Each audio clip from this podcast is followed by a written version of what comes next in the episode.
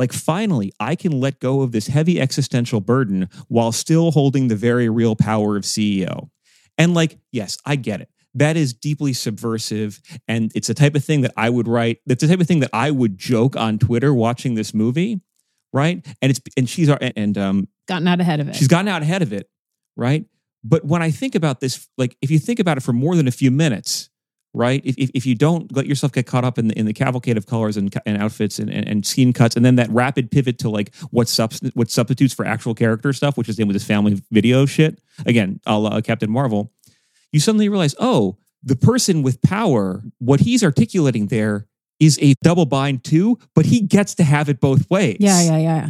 And me, so, so meanwhile, it's the he rec- gets yeah. to tickle all of the people and uh you know and he gets to have all of these traditionally feminine ways of relating this is by the way i i, I wanted to say i kept thinking about um Moira Donegan Yes. and Adrian Daub's recent uh, their the first episode of their like masculinity series on the In Bed with the Right pod um the about like debunking the sort of Yes. the the there's a male loneliness crisis Yes. 'Cause- which is basically like, oh, hey, women are catching up to men and men are feeling really bad about it. I'm being very glib, but whatever. You should listen to that episode. So, so, so, Bar- so, so, like the Barbies basically traverse the fantasy to the extent to which they then wind up in the same place that they were at the beginning, but slightly different. Whereas the power of the people, but that becomes just another, not just a, an edifying spectacle, but literally a profit making enterprise for the people who are above that and who get to have it both ways. I'm like, they're double, there's no double bind for them, right? No. In fact, there's just a golden parachute, and they're like, oh yeah, actually, ordinary Barbie's going to make us a ton of money,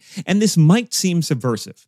Right on some level, it might seem subversive, Because women don't have to be perfect. They can just be ordinary Barbie. Exactly. But there's something about the fact, and this is also like, I, I, want to, you know, look, we're not trying to yuck people's yums, No, or at least, we well, I mean, I for its own sake, but also I think we kind of want to say that, like, look, from my perspective, at least, I don't think any artistic or aesthetic products are capable of being enjoyed without some degree of relationship to the political. Sure. Right. And in fact, I, I would say that part of my yum, I won't yuck your yum per se, but a lot of my yum involves thinking about political and aesthetic products in terms of relationships of power and doing ruthless critiques of everything existing. And that's probably why people are listening to this in some part, right? Like, Mhm. so, so, so like, you know, like it's, it- we can, we can hold these different opinions and we can also acknowledge things like, as we did with the Avengers, that there are a lot of young people out there who maybe actually like deal with bullying or gender dysphoria or whatever it is that they need to the, the, the, struggles that they're facing in their life by say I don't know identifying with the X Men or with Sure. the Hulk or whatever. Like I'm not Yeah. cheapening that, right? I'm not cheapening their experience.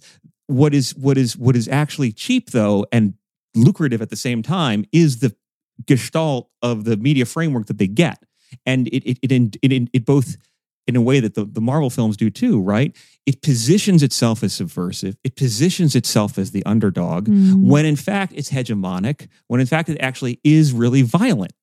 And I think that that is, that seems to me to be a really sort of difficult upshot. And, and I want to say the one last thing here too, like, yes, that is a subversive, that line where basically Will Ferrell's like, oh yeah, the, uh, the white men who run this company come out ahead. We haven't had a woman CEO many, many years. Yeah. So, like, wow, that's really nice. Mattel pokes some fun at itself.